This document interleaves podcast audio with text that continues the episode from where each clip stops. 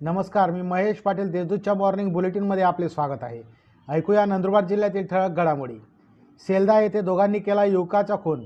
दडगाव तालुक्यातील सेलदा पाटीलपाडा येथे दोघांनी एकोणतीस वर्षीय युवकाचा खून केल्याची घटना घडली आहे. या प्रकरणी एकाच पोलिसांनी अटक केली आहे. तोरणमाचे तापमान पोहोचले अकरा अंश सेल्सिअसपर्यंत नंदुरबार जिल्ह्यात सध्या हुडहुडी वाढली असून शहरी भागात तापमान तेरा अंश सेल्सिअसपर्यंत पोहोचले आहे. तर राज्यातील दोन नंबरचे थंड हवेचे ठिकाण म्हणून प्रसिद्ध असलेले तोरणमाळ परिसरात तापमान अकरा अंश सेल्सिअसपर्यंत पोहोचले आहे.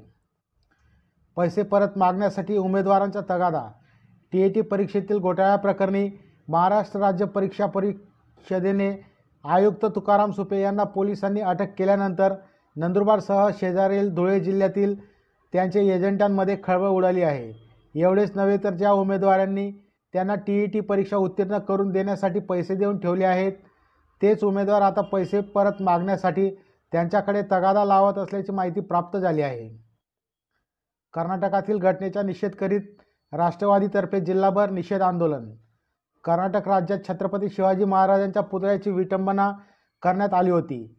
याचा निषेध करत राष्ट्रवादीतर्फे जिल्हाभर विविध आंदोलने करण्यात आली. तळोदा तालुक्यात ग्राम समृद्धी योजनेसाठी एक्क्याण्णव गावांचे पासष्ट प्रस्ताव सादर.